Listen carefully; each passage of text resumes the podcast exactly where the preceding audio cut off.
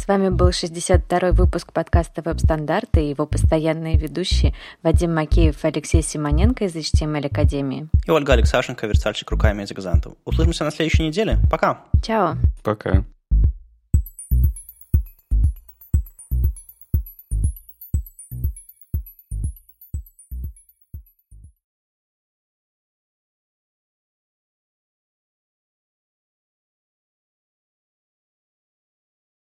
Не, правда, это все, выпуска не будет. До свидания, до следующей недели.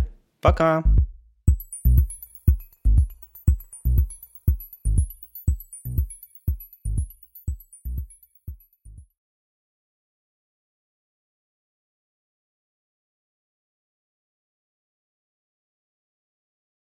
Ладно, кажется, все ушли, и наконец-то можем спокойно поговорить. А, тут Сегодня 1 апреля, кстати, и я вот нахожусь в Новосибирске, сегодня первый день Кодфеста, и вчера был просто какой-то трэш. Я стоял полтора часа в очереди, чтобы попасть в гостиницу. Я не знаю, как так вот можно устраивать. А как вообще так вышло-то? Там одна гостиница, что ли? Да фиг знает, это какая-то гостиница между отель, э, это между чем? Между аэропортом и городом, где-то посередине. Она рядом вот как раз-таки с местом, где это все проходит. И, видимо, в округе больше нету, только гостиницы в городе. И, наверное, селили всех сюда. Но, я не знаю, может быть, организаторы не подозревали, что все приедут в один момент, может быть, но там была одна малень... маленькая бедная девочка, которая всех пыталась обслужить и выдать всем ключи, и это, конечно, было все очень долго. А как вообще Кодфест? Ну, я здесь первый раз. Э, мне рассказывали, что Кодфест э, такой же, как и много лет назад. Э, я видел, как Рому в Твиттере бомбило от того, что у них все очень плохо в плане, не знаю, с чем? С толерантностью или как это называется правильно? Это называется сексизм. У них слишком хорошо с сексизмом. Ну вот, видимо. А на, на самой конференции его вроде бы не так много, хотя нет, вот мне Олег э, Мохов э, рассказывал, что он на секции менеджмента видел, как э, чувак, выступающий, достал фалоимитатор и начал им размахивать. Что? Мне кажется, это за гранью. Нет, это серьезно. Но что он хотел этим сказать? Не знаю, хотел, может быть, построить всех менеджеров. Ну, эпатаж. Ну, как бы, а чем еще мужчине размахивать? Come on. Интеллектом, что ли? Ладно. А, вообще, это уникальный шанс, потому что я немножко задолбался э, уже каждую субботу приходить и, и, и делать, делать интересно. На самом деле, просто хотелось бы что-нибудь друг о друге узнать, может. Вы вообще кто такие? Я вас не знаю. Ты через год наконец-то хотел захотел узнать, кто эти люди? Ну, мне как-то неловко было спрашивать. Это пришли в студию, ладно, в студию, громко сказано. Сидим сейчас по домам. А один Леша, одного Леша из дома выгнали, да? Да, то есть ты считаешь, что год – это достаточное время пребывания вместе, чтобы начать узнавать друг друга, да? Oh well. У меня на самом деле есть более серьезный вопрос к Лёше, который находится в Новосибирске. А там медведи пьяные с балалайками по улицам ходят? Ну, да нет, это вроде нормальный город, но медведя я не видел. Хотя э, я э, несколько раз ездил на такси, на Uber и на Яндекс Такси. Э, и в ту сторону, и в обратную сторону, до Академгородка, и обратно. И Честно говоря, мне не попался, мне не попалось ни одного нормального водителя. Это просто какой-то трэш. Я не знаю, может быть, мне везет, но тут э, чуваки, которые едут, я не знаю, 120, когда разрешено 50, э, которые гоняют, бибикают, э, ну, просто какой-то трэш. Ну, и все праворульные машины. Я, честно говоря, живя в Питере, уже забыл, что такое праворульные машины. Ну, здесь не, хват, не хватает небольшой предыстории. А, просто вы не знаете, как Леша относится к водителям, к Уберов и Яндекс Такси эм, примерно как, не знаю, учительница по математике в моей школе. То есть, типа, у Бога пятерка, у меня четверка, а вы, может быть, до тройки дотянетесь. Вот, вот примерно так же. Э, когда вы, вас неудачно везут, ну или там, не знаю, водитель был групп или, или шансон э, гремел громко, или какая там вам музыка не нравится. Э, что поставить нормальный человек? Ну, блин, ну не очень было, ладно, четверку поставлю там. Ну, если человек совсем охренел, то будет, конечно же, троечка. Леша, расскажи про свою систему. Так у меня нет какой-то системы, но я в этом случае бы поставил двоечку или единичку, да. Ну, мне просто кажется, что, э, во-первых, всегда можно лучше, это разумеется. И другой момент, э, все почему-то вот э, водители Uber и Яндекс Такси считают, что э, они, я не знаю, как будто бы к ним какой-то попутчик сел в их машину, и тут вообще их лично, и они вообще как бы делают одолжение всем, и ладно, я тебя довезу. Но я-то считаю, что это не так. Я считаю, что люди, которые участвуют э, вот в этих э, штуках, они предоставляют сервис. И если они не предоставляют сервис, с чего я должен оценивать их на 5? Э, сервис предоставлять сложно, я согласен. Если вы не умеете, не становитесь водителями. Ну, в общем, я поняла поняла, все медведи в Новосибирске пересели за руль у такси и теперь гоняют там. Ну, главное, чтобы не сгорели. Не, на самом деле, я, когда первый раз приехал на Кодфест, я порадовался городу и конференции, ну, в целом, ну, там было ощущение такое немножко, немножко провинциальное от некоторых э, мероприятий, которые делали всякие спонсоры вокруг конференции, там и правда хватало там сексизма и всяких таких странных э, вещей, типа, ну не знаю, поставлю всем пиво и будет весело. Вот какой-то такой очень примитивный подход иногда, иногда бывал. Но в целом, как бы, умы светлые, темы интересные. И сколько я раз бывал на Кодфесте, я не помню, два или три раза. Ну, в общем, в общем, было интересно. Я там про Flexbox рассказывал, в прошлом году, по-моему, про гриды рассказывал. В общем, ну, как бы хорошо, поэтому туда точно стоит доехать хоть разок, потому что, ну, большое мероприятие, и оно, ну, не вокруг Москвы. И это в этом, в этом конечно, ценность большая. Да, жалко ты... Э, хорошо, что ты э, Э, рассказывал в прошлом году про гриды на Кодфесте, потому что, и ты уж извини, но я этот момент обыграю в нашем с Олегом докладе. Э, это будет очень шикарно зайдет. Но это будет завтра. Там, если ты помнишь, у меня был такой блог, что э, в докладе, что к нам, ну, как бы, что мы пытаемся базу рассказать людям, там, например, про сетки, да, что как бы нужны инлайновые блоки, э, там, флоты и так далее. И вот в, Минске э, я дальше обыграл, что они приходят к нам и просят все время флексы, не понимая, зачем они нужны. Но так как время-то идет, мы уже про флексы тоже рассказываем, я решил это обернуть про гриды, и у меня дальше там был момент о том, что, и, типа, ну, но люди, новички эти, приходят и говорят, хочу гриды, и все тут. Хочу, хочу гриды. И там такой прекрасный момент будет завтра. Это про будущее. А может быть и не случится, так не знаю. Ну, я хочу, чтобы так случилось. И я скажу. И непонятно вообще, откуда они узнали, что с гридами можно вообще все. Не знаю, может быть, где-то вокруг это было год назад. Не понимаю. Ладно, я бы, был бы рад выскочить э, неожиданно из кустов и сказать, ага, и что-нибудь как-нибудь вам подыграть, но я думаю, у вас и так все будет хорошо. Не, э, я рад, что вы выкопали доклад э, и встряхнули, вы решили еще раз показать, как бы история, история интересна. Ладно, давайте уже перестанем говорить о работе. Кто вот чем занимается, кроме работы? Мы же должны как-то ну, отдыхать. Вадик. Um, ну что, я отдыхаю. Я, я новости пишу про фронтенд. Ладно, сейчас дайте, дайте подумать. так, работа в академии – это работа. Так, а что еще? А, я я на велике езжу. Э, вот сегодня не, не приехал на велике э, в офис э, записывать подкаст, а вчера вот приехал. Мой прекрасный, мой прекрасный Specialized, на котором я уже лет 5-7, а то и больше езжу. Я его когда-то собрал из другого велосипеда, меняя по одной детали. А в итоге ничего не осталось от старого, по-моему. Нет, а, руль остался, руль остался, да. А все остальное ушло, даже рама. В общем, такое, знаете, перерождение, очень интересная история. И вот я скоро его буду продавать. Потому что ну, я бессердечная сволочь, и я нашел себе велосипед лучше. В общем, никакой преданности чувствуете? Ну подожди, подожди, я, я же помню, как мы покупали эту раму Specialized, да еще в Москве на рынке. Где был этот рынок? В какой-то... А, это, ну, какой, какой велосипедный рынок в Сокольниках. Я хотел купить себе, по-моему, я хотел купить то ли планшет себе, то ли еще что-то такое, и выбирал, что же я хочу. А потом увидел эту раму и подумал, о, господи, это она. И мы, и мы долго и счастливо вместе жили, пока... Ну да, пока я не нашел новый велосипед, да. Ну, как и все мужики. Ох, эти мужики. Ну, ну правда, там, там такой, там тоже спешалайзит, но там секвоя, она такая, она такая зелененькая. 29 колес, и вообще все очень хорошо. Ладно, не буду хвастаться, я, я на самом деле на шоссерах ездить не умею, а там руль баранкой и, и педалей нет в комплекте, поэтому меня еще ждет, ждут тяжелые времена. Главное, um, чтобы седло было. Седло, кстати, хороший вопрос. Нет, седло, седло в комплекте есть.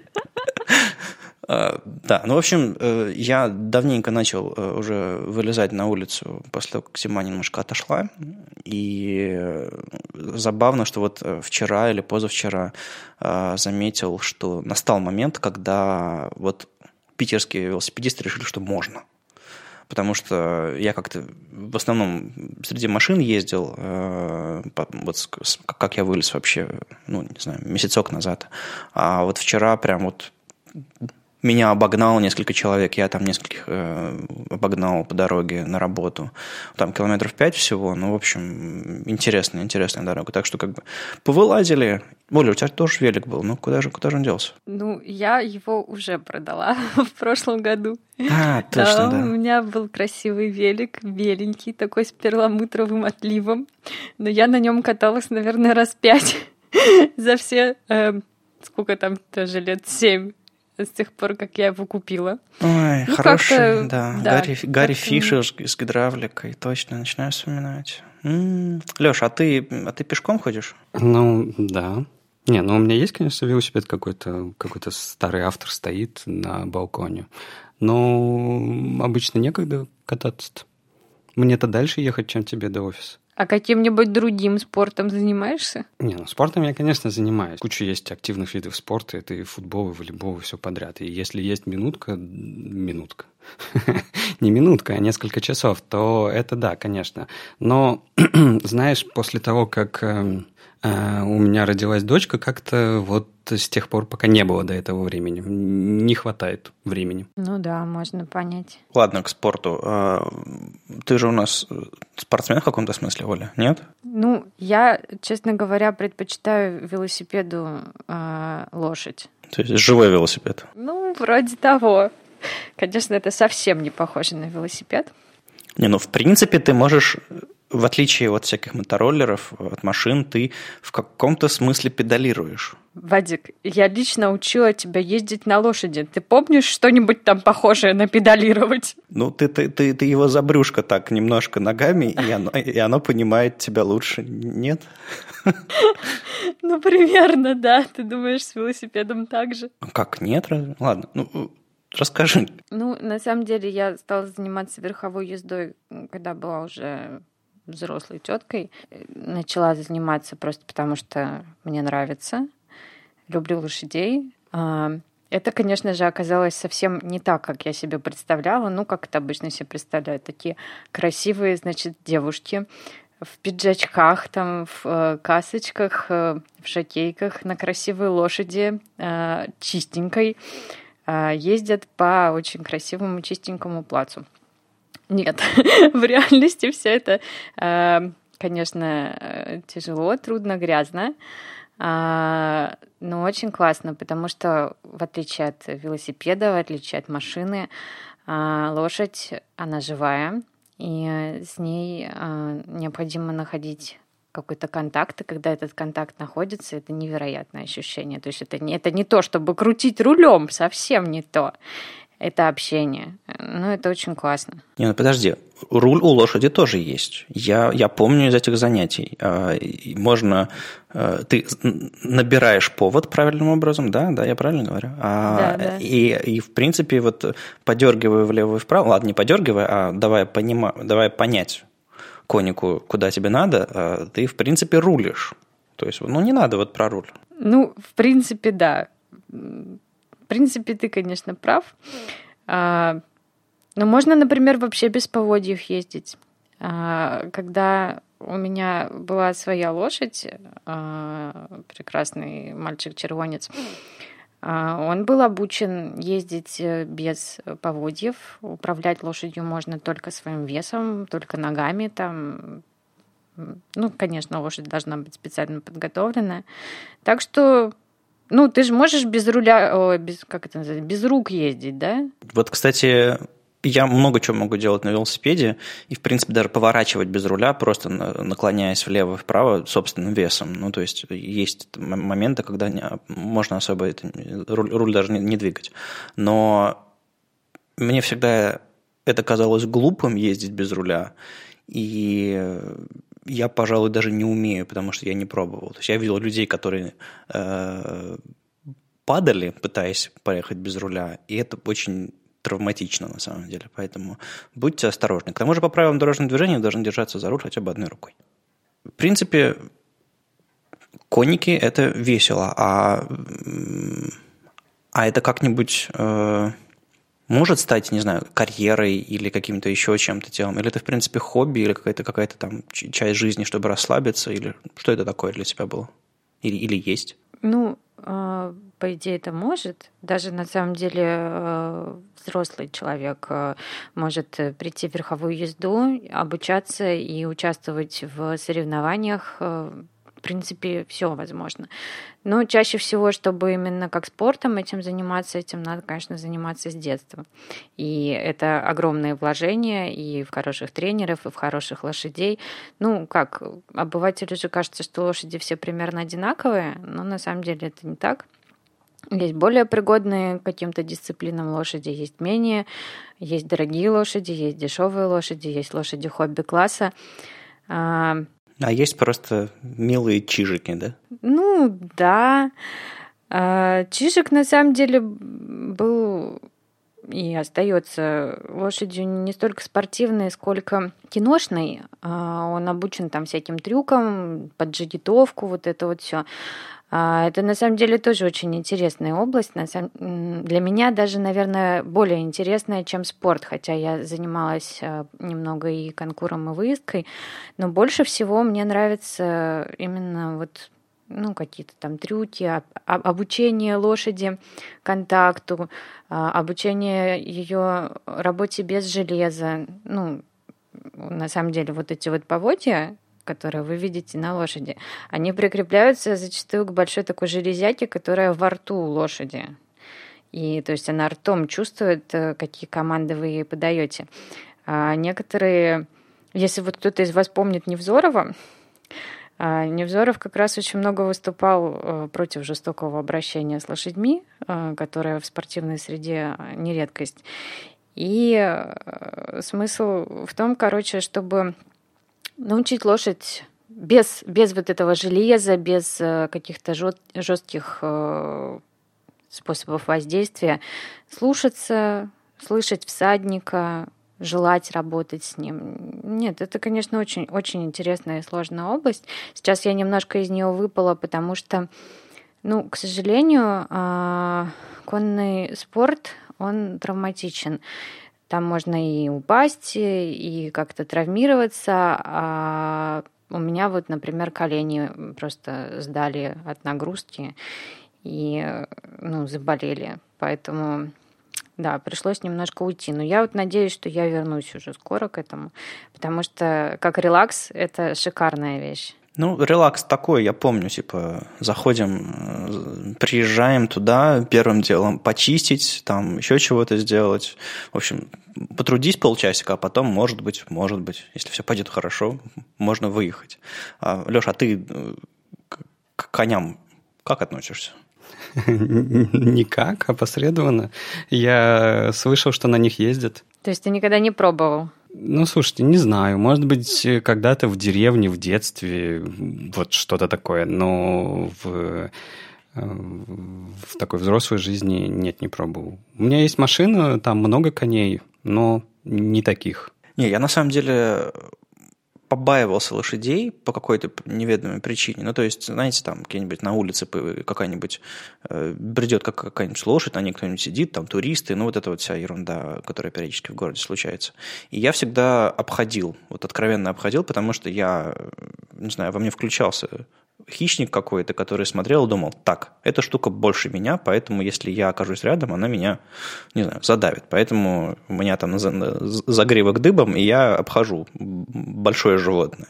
А когда вот, собственно, я впервые там э, потрогал коняшку, там, почистил этого чижика и, и, и пообщался с ним, там, э, дрожащей рукой предложил ему яблоко, которое он с хрустом съел, я вдруг понял, что у, у лошадей с больше, больше общего, не знаю, с котами, чем, чем с большими там опасными животными, хищными. Так что, на самом деле, я рад, что вот познакомился с, с, с с лошадьми с сольной подачи, и теперь как бы совсем по-другому э, смотрю и вижу э, лошадей на улице, и совсем другое а, э, отношение. Хочется подойти и пообщаться. Ну, я хочу сразу предупредить всех, что на самом деле лошади разные, они могут быть опасны.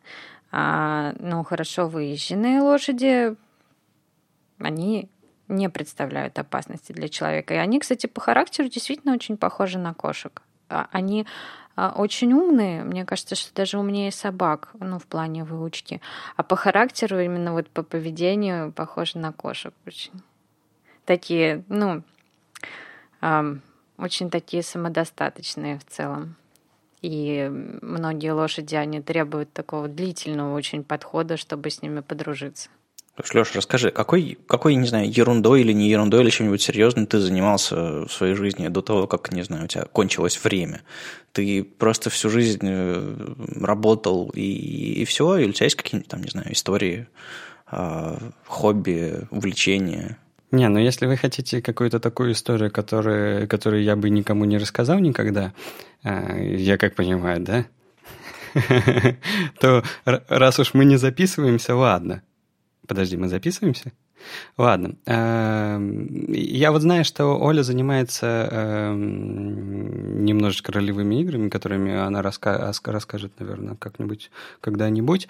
А, но вот я э, когда-то, давно, когда был мелким, возможно, и в голове был какой-то а, трэш, я ходил под Петропавловку, точнее, на Петропавловку, на Петропавловскую крепость, и там под стеной были чуваки, которые занимались, наверное, подобной ерундой, и они там, а, как это, эм, практиковались в фехтовании всем чем угодно. И я не знаю, что меня туда понесло, и пару раз я туда ходил. Занимался странным фехтованием. То есть это нет, это не спортивное фехтование, это скорее э, ролевое. Э, с, с тех пор я, конечно, э, немножечко э, заразился этой темой и люблю ездить на всякие э, реконструкции, там, я не знаю, бугурт и все остальное. Но это так уже, просто как зритель, не как э, участвующий. Но вот если ты хотел что-то такое, вот тебе. А я помню этих чуваков-то под Петропавловкой, я тоже туда приходила пару раз. Может быть, мы виделись еще до того, как познакомились. Да все может быть. Там было достаточно странно, очень странно, но они все добрые. Ну да, пока тебе дюралью не засветят в голову. Добрые. Ну да, я помню там рядом, на самом деле, рядом с, с этими ребятами были другие ребята, которые занимались а, то ли русским рукопашным боем, то ли что-то такое. Они, знаешь, они раздевались, ну, вверх э, с ним раздевали полностью, вставали в такой в круг, э, в центр вставал один из парней, и они начинали его мутозить, а он как бы от них отскакивая пытался оттуда вылезти. Ну, то есть, вот это было безумно, в принципе. А там парни, которые э, какими-то палками, какими-то э, штуками пытались э, якобы фехтовать, ну, это так. Ну, на самом деле, это не так много отношения имеет к ролевым играм, по крайней мере, к тем ролевым играм, которыми а, я занимаюсь сейчас. А, и слава богу! Не, ну есть какая-то, не знаю, общее такое направление людей, увлеченных э, альтернативной реальностью, скажем так будь, будь, будь то экскурс в историю или э, будь то экскурс какие-то там э, миры фантазийные. Вот это, в принципе, я понимаю, почему Леша как бы э, относит все это в одну сторону примерно. Я, Вадик, очень удивлена, что тебя это обошло стороной. Как вообще так вышло? Не, ну меня как-то сразу То есть я некоторое время вращался в тусовке так называемых всяких там не знаю, ролевиков, так или иначе, ну, было всякое неформальное, молодежное, меня как бы не обошло. Но все это быстро, быстро закончилось, и из этого я больше вытащил чего-то... Меня больше, в общем-то, унесло в сторону музыки, а, в сторону каких-нибудь таких а, концертов, каких-нибудь там баров и прочего, прочего всего такого, чем в какое-то, не знаю, размахивание палками и с занавеской на плечах. Ну, то есть э, это все, это все удивительно и интересно, и как бы куча, куча людей моих, э, которых я знаю, занимаются этим. А, так что я как бы то там, то сям вижу, знаю, слышу, понимаю, но вот сам как-то вот не убегал в лес, короче. Ну, на самом деле, для меня это тоже было сначала увлечение юности, всякие там субкультуры неформальные. Ну, конечно, конечно, а, Толкин все началось с него. А, и это нормально для большинства а, людей, которые пришли потом в ролевое движение. Ну, я съездила на пару игр, где вот так вот махали мечами а, в юности. И как-то решила, что все, я взрослая, короче, женщина серьезная, мне надо работать, учиться, и я вот это вот все перестану делать. Так прошло, ну, лет 10, наверное, прошло. А потом э, у меня сменился немножко круг общения, и я обнаружила, что ролевые игры на самом деле довольно сильно трансформировались. Э, по крайней мере, я обнаружила, что существуют ролевые игры, где люди не просто бегают э, по, по лесу и бьют друг друга мечами, а где играется какая-то история, э, какой-то ну, там чаще всего конфликт, э, противостояние, а, какая-то интересная тема. Бывают игры совершенно э, на совершенно удивительные темы. Например, а, игра в блокаду Ленинграда, а, ну, как бы такая вот локальное э, переживание э, некой, некой группы людей э, жизни в двух дней жизни в блокадном Ленинграде. Ну, это даже язык не поворачивается назвать это игрой, честно говоря. Нет, ну это в своем роде игра, игра перформанс. Такие существуют. Сейчас вот будет интересная игра, которая рефлексирует ну, события терроризма да, в реальном мире через э, отсылку э, к древней еврейской истории, например. Ну, изумительные какие-то очень такие сложные, интереснейшие вещи, постмодернизм, вот это вот все. А, есть, конечно, игры попроще, а, э, такие, ну, более, что ли, квестовый. Ну, всем известно, что последние годы развелось куча всяких квеструмов, да, куда вы можете прийти и выбраться из гроба. Вот. А, ну, в лагере, наверное, все играли там в какие-нибудь э, квесты в лесу, типа бегать от точки до точки и искать какие-нибудь сокровища. А, и много действительно а, ролевых игр, они, в частности, вот про такие какие-то вещи, но на более глобальные сюжеты, конечно.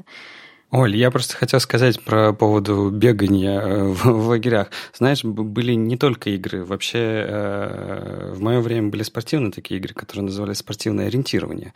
И там, там не клад искали, там просто пытались э, прибежать на финиш за самое, самое меньшее время. Ну, да. Я занималась, кстати, спортивным ориентированием в юности, но это, это, это, это не игры, это, по сути, а, спортивно-туристическая дисциплина так вот, э, не, не знаю, как точно она называется, но есть такое. Я занималась. Не, ну смотрите, если в, в рамках спортивного ориентирования нацепить на себя какой-нибудь э, шлем и, и еще по дороге, не знаю, возомнить себя кем-нибудь, гонцом каким-нибудь, то, в принципе, это уже становится игрой. Ну, то есть тонкая граница, мне кажется. Ну да, да, это правда. Как-то так оно все и происходит. А, недавно была игра про исход из Египта. Там реально люди несколько дней шли по лесу из одной точки в другую периодически. Ну, играя какие-то роли при этом, там, умирая, возрождаясь новыми ролями. Нет, это, это конечно, а, очень интересно попробовать тем, кто не пробовал, потому что, ну, Это такое пробуждение фантазии, по большому счету. Возможность представить себя кем-то другим. Слава богу, что они не по Синаю шли, потому что я как-то оказался в Синайской пустыне на, на, этих, на, на квадроцикле, и я вдруг понял, что как бы 40 лет бродить по этому нет, спасибо. Жесть какая. Оля, расскажи, э, вот эти все игры, которые у вас сейчас проходят, э, вы их делаете внутри своего, своей там какой-то тусовочки, или они в том числе делаются на показ? То есть там у вас бывает публика внешняя, или вы только внутри себя это делаете? Нет, как правило, на ролевых играх внешней публики не бывает, если только это не какие-то игры, перформансы, представления, там, фестивали, вот это вот все, а, куда приглашают зрителей. А, на самом деле ролевая игра, а, она направлена на вовлечение людей. То есть там вообще не должно быть лишних Туда даже фотографов-то пускают, э, как правило, замаскированных, чтобы они не отвлекали людей. А, потому что, ну, Важно, чтобы человек мог почувствовать, что он находится вот в заданном мире, в заданной ситуации, а, что он какой-то там персонаж, и чтобы его при этом ничего не выбивало. А, я на самом деле сама делаю игры, э, и это безумно интересная работа организовать такой ивент, э, это почти как ну, написать книгу, потому что ты придумываешь какой-то сюжет, придумываешь персонажей, ну, зачастую на уже готовом источнике. Ну, то есть ты хочешь сказать, что организовать игру это куда сложнее, а то, что вы тут организуете конференцию, это пшик какой-то. Ну, не совсем это я имела в виду. Организовывать конференции, конечно, тоже очень сложно, но э, это чисто организаторская работа, да, надо э, там снять зал, позвать людей, проверить, что они будут говорить. Ну да, представь, представь, что если тебе, организовывая конференцию, нужно было бы написать все доклады, продумать, кто что говорит, э, там сюжетные линии, кто куда идет и как, как, как взаимодействует и так далее. Организов... И кто кого убьет в кулуарах, понимаешь? Да, у нас-то убийство редко происходит на конференциях, да. А в итоге получается, что мы, организуя конференцию, просто предоставляем людям площадку, по сути и зовем всех. И стоим в углу и смотрим, как это все происходит само по себе. А вот у Ольги нужно написать сценарий того, что произойдет. Ну, примерно, да. Причем это непредсказуемо, это же не театр. А люди получают какую-то роль, а, получают какую-то стартовую точку, да, описание, что вокруг них происходит в мире, что с ними происходит там, кто их семья, кто их друзья, и а, какую-то, ну, задачу, допустим, так скажем. И э, как они эту задачу будут решать, да одному Богу известно. Я совершенно не, не представляю каждый раз, э, как люди будут играть. И, и часто игра выруливает в такие... Э, такие просто результаты, которых не мог вообще никто предсказать. И это прикольно. Мир как бы... Ты вот делаешь базу, а он дальше оживает. Это очень классно. Вот хочется задать один вопрос. А почему ты работаешь фронтендером? Не, кстати, да, а, а расскажите вообще, как, как из вас кто пришел к этому делу? Почему мы тут записываем фронт... Ладно, сегодня не очень фронтендерский подкаст, но в целом э, как, как так получилось? Потому что, ну, на самом деле, э, таких больших и сильных историй в моей жизни, кроме вот этого, кроме основного веб, веб технологий? Наверное, наверное, нет. Все они такие побочные. А вот Олина история, мне кажется, больше, чем просто побочное хобби. Ну да, если бы я могла за это деньги получать, я бы, наверное, этим занималась. Но нет. Леш, как ты вообще во фронтенд пришел? Да я не знаю, как я сюда пришел. Просто дело в том, что когда я сюда пришел, это не называлось фронтендом. Да, я, видимо, пришел, шел в другое место, и тут вдруг все вдруг трансформировалось, и мы перешли на шестинедельный цикл. Был нормальный, классный раньше цикл, десятилетний. Мы раз в 10 лет переписывали приложения. Шикарно. По-моему, сейчас еще до сих пор некоторые приложения э, мои, которые мною написаны, до сих пор работают. Представляешь, работают без багов, все нормально. А сейчас вот приходится, конечно, чаще переписывать. Ну, ладно.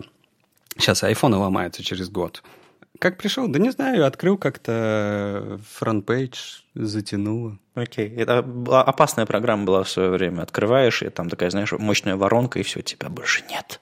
Ну да, но ты просто понимаешь, ты там такой сделал что-то, и такой смотришь на экране, ого, оно работает. Ты просто не представляешь, тогда компьютер казался как бы это охренеть какая сложная штука. Ну, то есть я имею в виду тогда для, а, для меня. Я тогда был ребенком.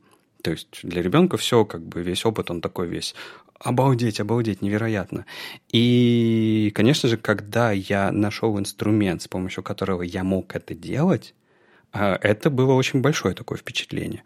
И потом постепенно там, я не знаю, штука за штукой, мысль за мыслью, и вот начал развиваться. Но тогда, э, тогда приходилось, конечно, все самому делать. То есть вообще ничего не было, ни школ, ни, ни книг, по-моему, ничего такого. Я даже не помню. Э, да не, не было у меня никакой книги. Вот я помню, ты однажды рассказывал, что э, ты учился там по некоторым книгам, так вот, у меня не было книг вообще. Мне приходилось... Не то, что у меня игрушки были все прибиты к полу, потому что детство такое. Нет, нормальное детство. Но просто э, не было книг э, на эту тему. И приходилось просто разбираться. Ты открываешь... Знаешь, тогда были... Э, ну, все дети в то время, э, ну, кому было интересно, конечно, разбирались там в устройстве компьютера. Все время экспериментировали. Ну, я, по крайней мере, так делал там. А что будет, если я удалю эту DLL-ку? О, черт, ладно, переустановлю Windows. Ну и так далее. И, или там, знаешь, а что-то удалишь, а оно а, вроде все еще работает, но что-то отвалилось. Такой думаешь, а может быть, я возьму несколько файлов вот из этой странной директории System, там, я не знаю, 32 или как она называлась, System просто, и из другого компьютера все будет нормально, такой копируешь, ой, что-то ненормально, ладно, понятно, эксперимент зафейлился. И вот так вот э, пробом, путем проб и ошибок, э, как бы экспериментов узнаешь, как что-то получается. И тогда, э, по-моему, это был... Я сейчас могу ошибаться, потому что это было очень давно, но мне кажется, это был Windows 95, может быть другой, когда у Microsoft часть а, часть экранов, то ли в их проводнике, то ли еще где-то, то ли, может быть, даже в самом Internet Explorer е, а, именно экранов, которые не сайты, а там что-то произошло, ошибка. И они тогда уже это делали на веб-технологиях.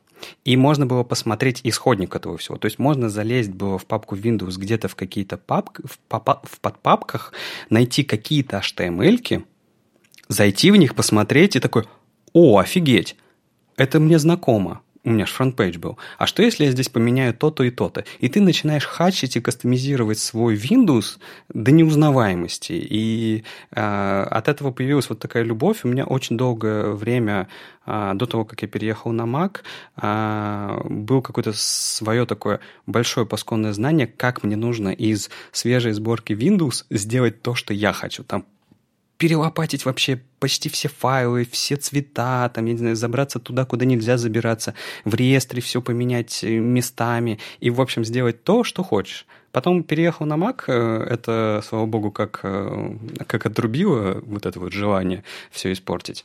И все. Ну, наверное, вот с детства, когда я в этом всем копался и разбирался, и привилось вот это вот желание познавать и там, я не знаю, копаться во фронтенде в том же. Ну, то есть, когда если из тебя спросить, Леша, что ты первое сверстал, ты скажешь, я сверстал Windows? Ну, нет, наверное, так нельзя сказать. Ну, там, знаешь, такие системные окошечки. Ну, какая-то хрень, я уже не помню. Э, я первое, по-моему, что сверстал, это какой-то сайт на народе, потому что то есть я видел все эти FrontPage и, но для меня это был просто большой Word, э, и меня он подавлял. А хотелось что-нибудь совсем свое сделать, то есть ну, не каким-то ну, то есть, чтобы в этом не было ничего лишнего, просто текст и, и, и все. А FrontPage, он провоцировал тебя использовать всякие там интерфейсы, кнопочки и так далее. А, а писать код было там не очень удобно. Поэтому блокнот, а, там сайты на народе заливал туда-сюда, э, и, и как-то так уже и вышло. Но я помню, что самое важное, наверное, было то, что э, ты мог ну, главная суть веба, в общем-то, меня затянула, что ты можешь положить что-то, и это могут увидеть люди э, не с твоего компьютера, потому что, не знаю, у меня тогда не было компьютера своего, когда я только все начинал делать, а, а люди в, в интернете вот увидят То есть как будто бы, не знаю, что-то на улице повесил, и проходящие мимо люди смогут на это смотреть. И вот это вот было, как бы, наверное, решающим фактором, потому что я понял, что я смогу какие-то картинки, которые я тогда рисовал, какие-то какие сам мысли, еще какие-то фотографии, еще что-то такое, все это показать. И это была, конечно, обалденная выставка, обалденная платформа, и это, конечно, больше всего увлекло. Хотелось вот мысли, идеи транслировать. И вот с тех пор э, продолжаю, наверное. Я помню один из первых сайтов, а, я решил пойти не, не твоим способом, типа текст, информация, все дела. А, я, видимо, решил сразу же опти... заняться оптимизацией. И у меня, по-моему, ну, по крайней мере, один из первых сайтов был, он а, четко был сверстан на фреймах, потому что я хотел, ну, чтобы мне навигацию не приходилось повторять на каждой странице. Поэтому у меня аккуратно навигация была в отдельном фрейме, а контент в ну, других. Мы через это все проходили, по-моему, нет? Сайт целиком на фреймах, где, фрейм, где там фрейм-сеты и так далее. Ну, Оля, ты делала сайты на фреймах? Ну да, все делали. Ну все, как ладно. Все признались. А что такого-то? А сейчас будешь делать сайт на фрейме? Нет, я не смогу, я забыла, как это делается. Не, а как, тебя, как тебя вообще потянуло в эту историю? Ну, не знаю, там, HTML, э, программирование, там, веб-разработка, как, как это тогда раньше называлось? Честно говоря, я не помню, как это тогда называлось, потому что это было очень давно. Стыдно сказать, больше 10 лет назад, наверное, даже уже 12 лет назад. Еще более стыдно сказать, что я а, этим занялась, потому что я после школы ну, не поступила в институт. Ну, просто как бы решила, ну и нафиг, короче, не буду я никуда поступать. И не поступила. А вместо этого я себе зарабатывала на жизнь игрой в метро на гитаре вместе с, с подружкой, которая играла на флейте. А, а в свободное время, ну, так как играли мы поздно вечером, все остальное время было мое, я изучала веб-технологии, потому что знакомый э, молодой человек, который мне нравился, он вот работал, значит, программистом. И я решила, что мне тоже надо этим заняться. Слава богу, у меня был э, друг, который мне помог разобраться, как это вообще все устроено, немножко поучил программированию. А, он да был, э, как это называется, софтверным программистом, а, но немножко тоже понимал, он научил меня верстать на таблицах. Для меня, кстати, это был вот самый большой ступор. А как, собственно, отобразить э, в вебе то, что я хочу отобразить?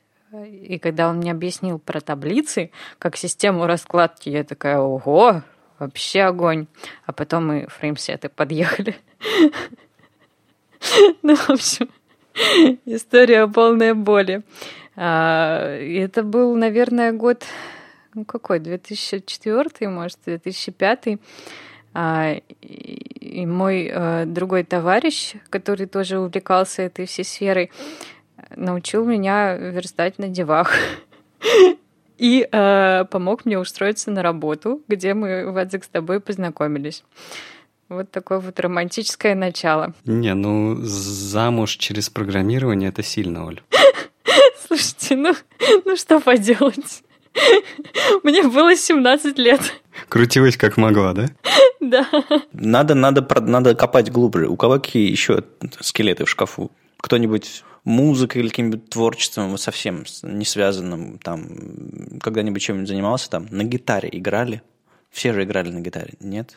Там, аккорды. Ну, я только что призналась, что я играла на гитаре в метро. Ну и... да, да. Да, ну я самоучка, поэтому я играю на гитаре крайне хреново. А еще я крайне хреново играю на фортепиано, потому что я тоже самоучка. Но мне это нравится. А вот ты, Вадзик, я знаю, играешь на барабанах. Расскажи нам об этом. Ну, как сказать? А, я всегда... Давай скажем, сформулируем более точно. Мне всегда хотелось играть на барабанах, и мне до сих пор хочется.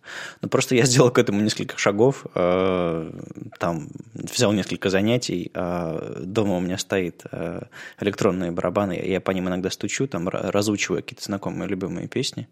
И, пожалуй, все. То есть, как бы, если мне сейчас скажут, ну, пойдем сыграем что-нибудь, я скажу, э, так, дайте я пару дней поучу эту штуку, а потом, может быть, поговорим. Ну, то есть, э, мне всегда страшно увлекала именно вот ритм-секция во, всех, во всей музыке. Э, почему-то вот голова всегда вычленяла как бы основной там бас, ударные из, из любой песни, и как бы меня там из класса выгоняли в школу за то, что я там ногами под партой стучал, э, вспоминая какую-нибудь песенку во время уроков, э, а то и в наушнике где-нибудь. Э, вот вот такая история была. И, к счастью, ну, одна из детских таких мечт э, реализовалась, я это попробовал. На самом деле велосипед тоже был очень, очень большой мечтой все детство. Как-то почему-то руки до него не доходили, а вот когда уже, не знаю, первая зарплата появилась э, в году в каком-то, я уже не помню, там, первая там треть двухтысячных, там что-то такое, там год, год второй, третий, а, вот первые зарплаты какие-то появились, а, купил себе велосипед. Вот то же самое было с барабанами, когда я понял, что как бы нашлось немножко свободного времени, хочется попробовать, вот тоже занялся этим. Вот такое вот такое вот маленькое хобби. Немножко жаль, что как бы не хватает времени заняться этим более серьезно, а, потому что, ну, как бы что такое не хватает времени? Когда просто приоритеты другие. Ну да. А, но все равно периодически сажусь, стучу чего-нибудь. А, немножко разучиваю любимые песни. Вот это, наверное, самый главный момент. Хочется повторить то, что тебе нравится, разобраться, как оно устроено. И, наверное, это было то, что привело меня в фронтенд. В частности, хотелось разобраться, как все эти сайты работают, как можно сделать что-то свое. И вот то же самое с этим. Иногда поразбираешь что-нибудь песню, а потом что-нибудь постучишь, постучишь, и раз, и что-то свое получается. И, и интересно. Вадим, вот очень хорошо, что ты со школьных времен э, перестал больше стучать э, ногами под партой, потому что мы с тобой сидим за одной партой, и я бы этого не вынес. Ну, да, у нас, у нас в офисе есть, есть еще, еще один барабанщик, который э, сидит за другой партой, э, и, и он стучит ногами. Но ничего, мы, мы, мы его все равно любим. Связывайте его, просто связывайте. Это нереально. Знаете, стреноживать надо, как лошадей. Ох, ох, что знания про лошадей. Леша, у тебя как с музыкой? Э, никак.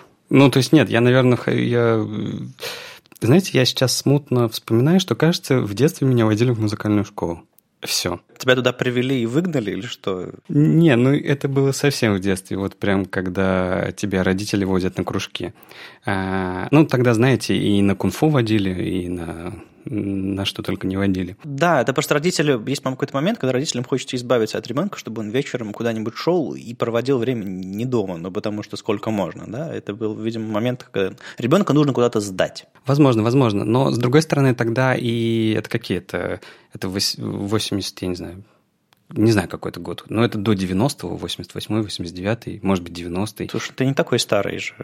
А, ну, не такой, но тем не менее, я же уже был ого-го в это время, а, или нет. Ну, в общем-то, я, я это к чему, что в то время а, тогда только все появлялось. Почему вот э, всех бросало из крайности в крайность? Почему все хотели там, я не знаю, пробовать ролевые игры, или, я не знаю, становиться музыкантами, или еще что-то? Потому что все это становилось доступнее и доступнее, и а, а, главное, все сразу становилось доступнее. Поэтому мы ели сплошные сникерсы с Кока-Колой там и все остальное. Это просто потому, что это все появилось. Там джинсы и вот это в общем, а, сложное детство. Сейчас-то, сейчас-то, наверное, молодежи вообще этого не понять, и это, и это хорошо.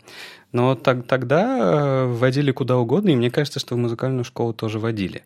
А, я, я не сказал бы, что я умею играть на любом музыкальном инструменте. Нет, у меня есть ощущение, что у меня есть слух, но я его никак не применяю. Точнее, нет, я его применял в одном, в одном моменте, когда я э, когда у нас была свадьба с моей женой, а, нам нужно было, ну, знаете, так, иногда, иногда делают так, что танцуют свадебный танец. И мне тоже пришлось это делать. А, вот. И, разумеется, мы не могли это взять и сделать экспромт, потому что ну, как бы из меня танцор, я не знаю, как из кого. А, поэтому, разумеется, мы ходили э, на занятия, где нас готовили к конкретному танцу, конкретной, там, я не знаю, музыке, которую под нас подобрали. И оказалось, вот в этот момент оказалось, что у меня есть слух, потому что я чувствую ритм, я понимаю, когда и что нужно делать, а, и мне было, в принципе, легко вести, а, ну, этот танец, и, ну, как бы мы все сделали, все было хорошо если вы волнуетесь. Это правда очень важно, потому что я, в частности, занималась еще и а, историческими танцами. И, ну как, вот тоже в ролевой среде. И обучать э, ролевиков танцам – довольно трудно, потому что вот этот вот слух, это чувство ритма, оно есть далеко не у всех, но оно, конечно же, развивается. И вот ты сидишь несколько занятий подряд, заставляешь людей э, хлопать э, в, ну, в ритм музыки. Чудовищно. Прям и мне было очень сложно поначалу, конечно. Ну да, молодец, что справился. Жена довольна. Это главное. Ладно, музыка, музыка. А, а что слушаете? Ну, музыкальные предпочтения, come on, ну давайте, пару групп выдайте. Ну. Давай, я по пути на работу слушаю э, долбанный подкаст э, «Веб-стандарты», потому что э, каждый раз интересно узнать, что же Вадим вырежет. Эй, ну я, я не так много вырезаю. Я вырезаю, когда вы начинаете, не знаю, кхекать или говорить «у меня снова кошка». Ладно, неважно, да. Нет, ну я слушаю, правда, чаще всего подкасты, потому что э, я специально езжу в центр на работу не на машине, хотя она у меня есть, а на метро, потому что, ну, не хочется, во-первых, тратить очень много времени на дорогу, и с другой стороны, я могу это время потратить э, в метро с пользой. Я знаю, что многие ненавидят метро, но я как-то привык. И поэтому, пока я еду, я слушаю что-нибудь, я не знаю, э, подкасты это радиот, это это веб-стандарты. И если они вдруг заканчиваются, потому что, ну, я их так растягиваю, получается. А, если они заканчиваются, я что-то читаю, а что я слушаю? Слушай, не знаю, да все подряд, наверное. Нет, ну как, я не слушаю шансон. Не слушаю еще какие-то такие вещи. Ну, не знаю, что-то рок-н-ролльное, электронное, поп, э, рок. Опять же, знаешь, вот э, я просто из того поколения, которого колбасило из стороны в сторону. Э, я тебе сейчас расскажу, ну, возможно, они тебе знакомы, эти вещи, но, может быть, кому-то они вообще покажутся странными. Э, в наше время э, у нас э, во дворах э, били морду друг другу за то, что ты слушаешь не ту музыку. Э, вот, и это было на полном серьезе. То есть э, были такие условно касты, там, я не знаю, э, чуваки, которые слушают рейв, чуваки, которые слушают, э, я не знаю, рок, гранж или еще что-то такое. Ну, а, еще металлисты, вот. А, а вы помните, шапки еще такие были, типа чулков черных, на которых вышито было название группы, которую ты слушаешь? Да, да, конечно, мы их снимали и с нас снимали. Вот, я помню. Жесть. Ну, в общем, да, дикие времена были, поэтому, э, ну как, ребенку приходилось вертеться, приходилось быть то в одном лагере, то в другом.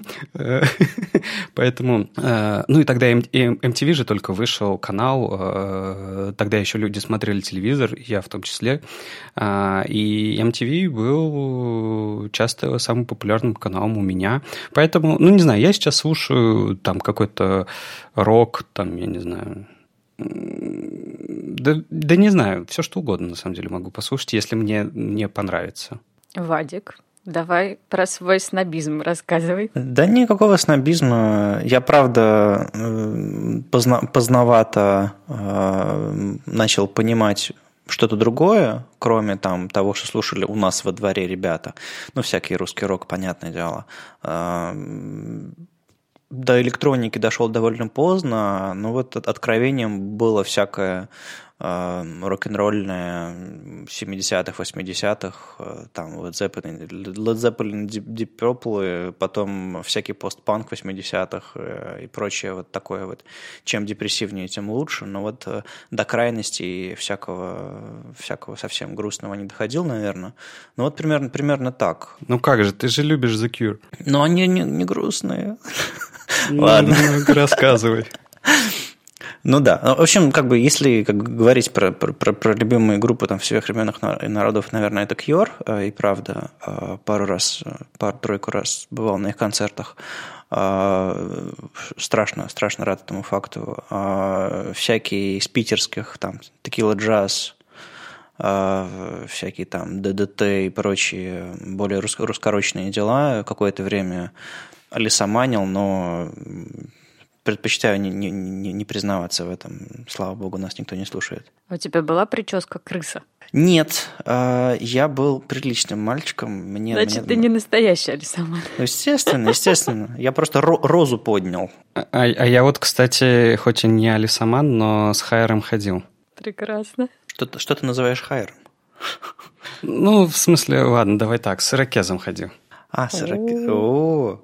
Вот это, вот это откровение. Окей, ладно. Я, кстати, тоже панковала, когда мне было 13-14 лет. У меня была жилетка такая классическая с надписью «Exploited» маркером во всю спину и зеленые волосы. Да, это да. Э, и это тоже я застал. Э, панк в Питере был прекрасный. Ну вот мне всегда панки не нравились, от них плохо пахло, откровенно плохо Бе-бе-бе. пахло. Ну, правда. Ты просто со мной не был знаком, от меня было хорошо пахло. А, значит, ты был не настоящим панком, сорян. Не, ну, не, не это, это на самом деле не совсем так. Те же самые Sex Pistols никогда... Э, это образ. Это не значит, что они должны быть в говно. Э, абсолютно нормальные люди, просто образ такой вызывающий. Ну ладно. Э, ну, в общем, да, мы тут все такие... Э, а кто-нибудь, не знаю, на рейвы ходил э, или какие-нибудь какие-нибудь там техно или еще что-нибудь такое? В общем, совсем... Ну, просто для меня это темный лес. Я, я насильно в себя запихивал какую-то электронику, просто чтобы оставаться в курсе, и до сих пор стараюсь. Наверное, без конкретных имен. А, вот, а вы чего-то такое Походу, я не знаю, мне придется во всем признаваться. Ну, это был тоже я. Разносторонняя ты личность. То есть ты, ты, ты снимал ирокез, а, и шел, не знаю, в туннель э, на ночь? Нет, ну это, это было немножко, наверное, в разное время, но да, были и рейвы, и техно, и, и господи боже мой, драм н бейс. Слушайте, ну, в Питере можно заниматься было всем чем угодно. Да, расковыряли хорошо. А, нет, ну вот как-то для меня э, были всякие андеграундные клубы питерские, а, но там, типа, там, молока, цоколя, там, полигона, еще чего-то, разные там.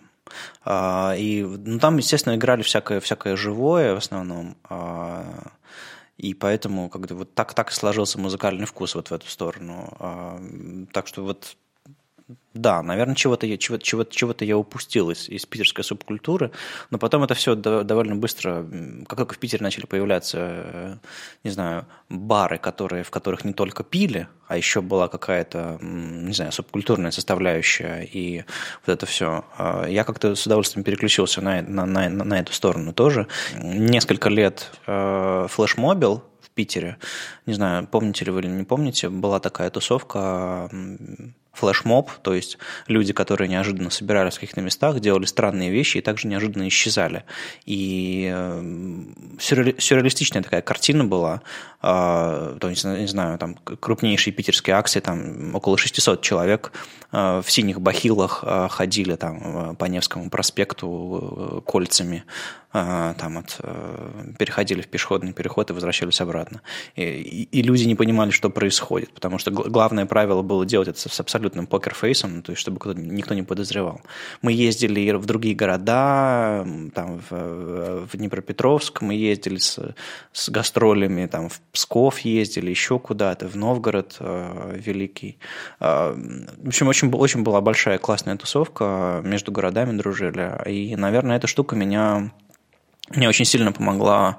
Э, я был довольно скромным ребенком, а, и эта штука очень сильно помогла мне раскрепоститься, и, наверное, когда мне после всего, что я прошел во флешмобе со всеми, я даже, я даже не буду углубляться в какие вещи удивительные мы делали а, на публике. Ничего такого страшного, наверное, но очень странные вещи. То есть не каждый бы решился. И после всего этого, не знаю, выйти в 2006 или 2007 году на сцену и рассказать доклад про CSS Management, вот мой первый там публичный доклад, это было сравнительно просто, потому что я уже я творил такие вещи, после которых уже было не страшно. И я очень рад, что как бы я вписался в эту питерскую тусовку. Так что всем, э, всем, э, всем очень рекомендую э, попробовать или погуглить вам, ребята, может быть, какие-то акции на, на, на YouTube, на, на YouTube питерского флешмоба есть. Вы вообще в чем-нибудь в этом участвовали хоть раз? Ну, я участвовала за компанию с тобой пару раз. Ну, весело. Стрёмно и весело. Не, я не участвовал, мне, как ты уже мог догадаться, вообще хватало всего. И... То есть, на самом деле, если касаться музыки, у меня, еще немножко вернуться, у меня такое ощущение, что, я не знаю, у меня там было трехлетка, я не знаю, постижение лю любой музыкальной культуры, культуры, такое вот ощущение. Ну, кроме, ладно, шансона, да. А, потому что, честно говоря, вот я вначале говорил про вот это вот, а, то, что Оля говорила, про ролевые игры и так далее, и вот в этот период, а, ну, как вы думаете, что можно слушать в этот период? Оля, что можно слушать в этот период? Толчка музыку. Ну, фолк, фолк-рок, фолк-металл и так далее. Вообще все подряд. И, и я... А, кстати, есть отличные питерские группы, та же самая «Мельница», которая до сих пор успешно выступает. А, и я и я, знаете, понял только вот одну, одну простую вещь. А, плохая музыка, неважно, э, тут нет предпочтений, зависит. Плохая музыка может быть где угодно, а вот э, и хорошая музыка, опять же, может быть где угодно. Тут просто настроение разное, я не знаю. Ну вот любая музыка может зайти. Ну, это правда. Я, на самом деле, тоже очень много лет предавалась какому-то снобизму. А, мои музыкальные вкусы примерно а, совпадают там с озвученными Вадиком.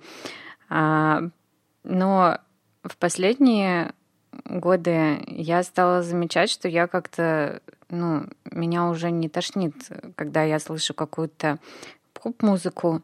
А сейчас вот э, случилось так, что я стала изучать итальянский язык. И э, да. Я, кажется, знаю, о чем ты. Ну, э, в общем, ради того, чтобы изучать-то его надо разносторонне, надо все слушать, там смотреть. И э, я стала слушать музыку. В частности, всякую итальянскую попсу.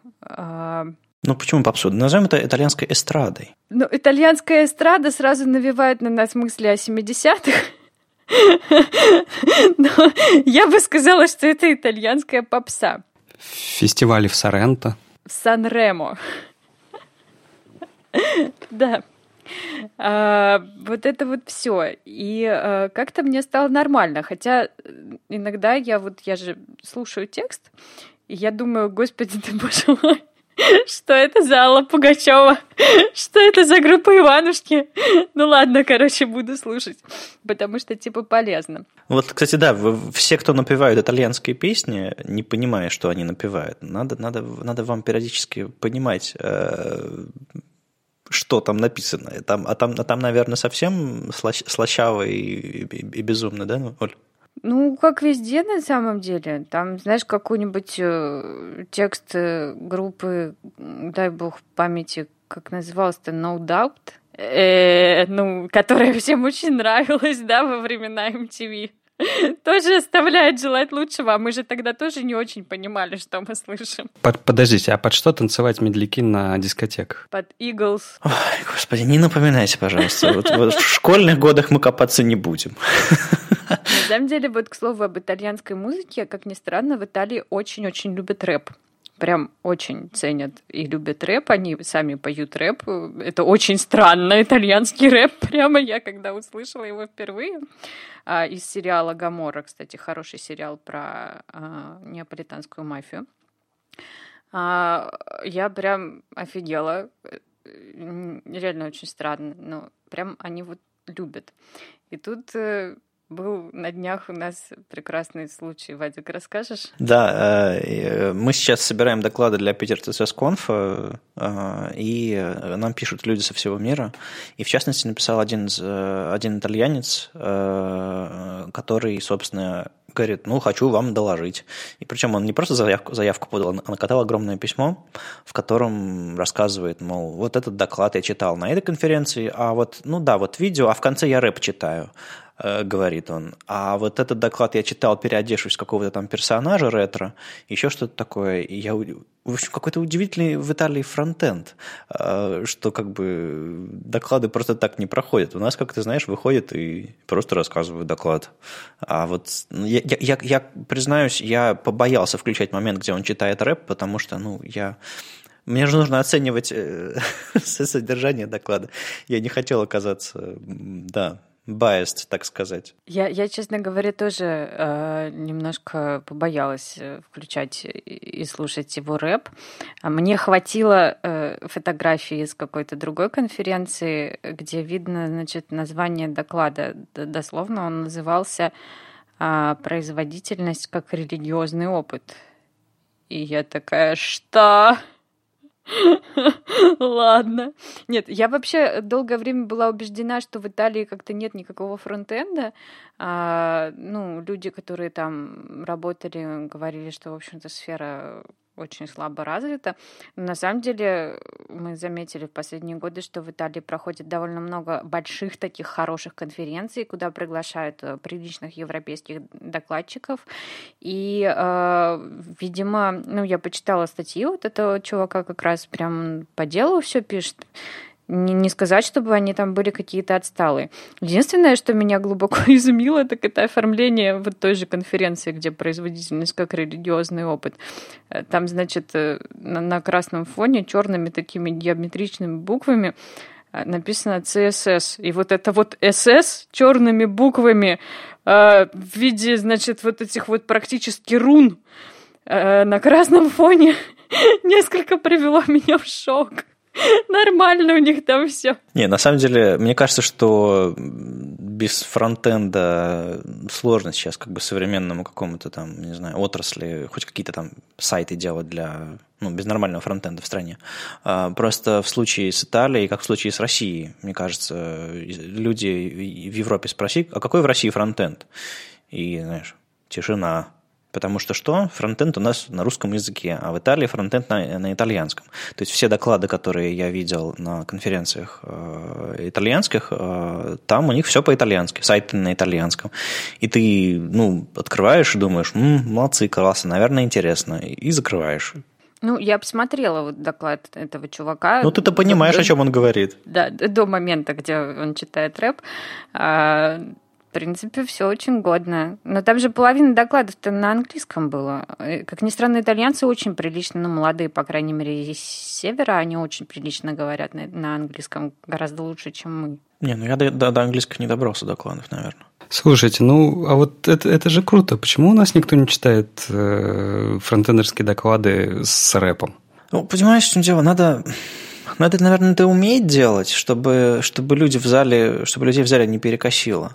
Ой, ну подожди, ты мне сейчас хочешь сказать, что все умеют делать доклады, да? Ну, как сказать? Наверное, это проще. Хотя нет. Да, нет. да нет. Ну, вообще, мне кажется, это, это прикольная идея, потому что... Я объясню почему. Потому что э, мне почему-то в последнее время кажется, что конференции просто это не... Э, это не про образование. То есть я не считаю, что конференция – это равно образование. А если это не образование, то что это такое? А, возможно, это нетворкинг. Да, возможно, люди туда приходят знакомиться, но на самом деле большинство людей не знакомятся там. Они э, тусуются в своих кучках, с которыми они и так знакомы. То есть они не на конференции знакомятся с ними. Тогда что же такое конференция? И мне в последнее время все больше и больше кажется, что конференция это просто должно быть шоу. Ну вот, я не знаю, некоторые люди включают э, телевизор, потому в какую-нибудь там идиотскую программу, потому что не потому что им интересно там, я не знаю, э, мысли другого человека или э, его проблемы, а потому что им нужно им нужно получить какое-то шоу, какой-то выплеск, я не знаю, своих эмоций через чужие переживания. Или там, я не знаю, смотрят сериалы, потому что они хотят, это им интересно, это их увлекает. И концерты делают точно так же. Я не знаю, мы в кино ходим ровно за тем, чтобы... То есть в кино часто люди ходят не за тем, чтобы сказать, ах, какой это шикарный фильм, там, я не знаю, он э, канс, канскую ветвь должен получить. Нет, мы очень с удовольствием а, а, потребляем а, просто игра, э, не игровой контент, а, как это сказать? Развлекательный. А, развлекательный контент. А, ладно. А, так мы в итоге что будем делать с этим всем? А, тут, походу, все записывалось. Не знаю, давай, может, выкинем. Я слишком много лишнего сказал. Не, ну э, надо же людям, надо же людям знать, что у тебя э, ирокез был э, на рейве, а Оля бегала с дюралью по лесам. На самом деле, я думаю, что в первую очередь надо знать, что у нас есть какие-то какая-то еще жизнь а, помимо профессиональной, а, и что всем она тоже нужна. Нет, не слушайте, Оля. Жизни нету. Фронтенд, только фронтенд. Ладно, Давайте на следующей неделе нормальный подкаст запишем, а не вот то, что сейчас получилось. Как бы про новости поговорим, про технологии поговорим. Это уж, это уж много всего интересного было на неделе. Люди, ж, как же они без нас-то узнают все это? У нас ответственная миссия информировать людей. Да, нет, просто развлекаемся. А, короче, до связи, ребят. Buona serata a tutti, è stato l'episodio 62 del podcast Web Standard e dei suoi conduttori Alessio Simonetti, Vadim Machiavelli e Olga Alessandrini. Ciao!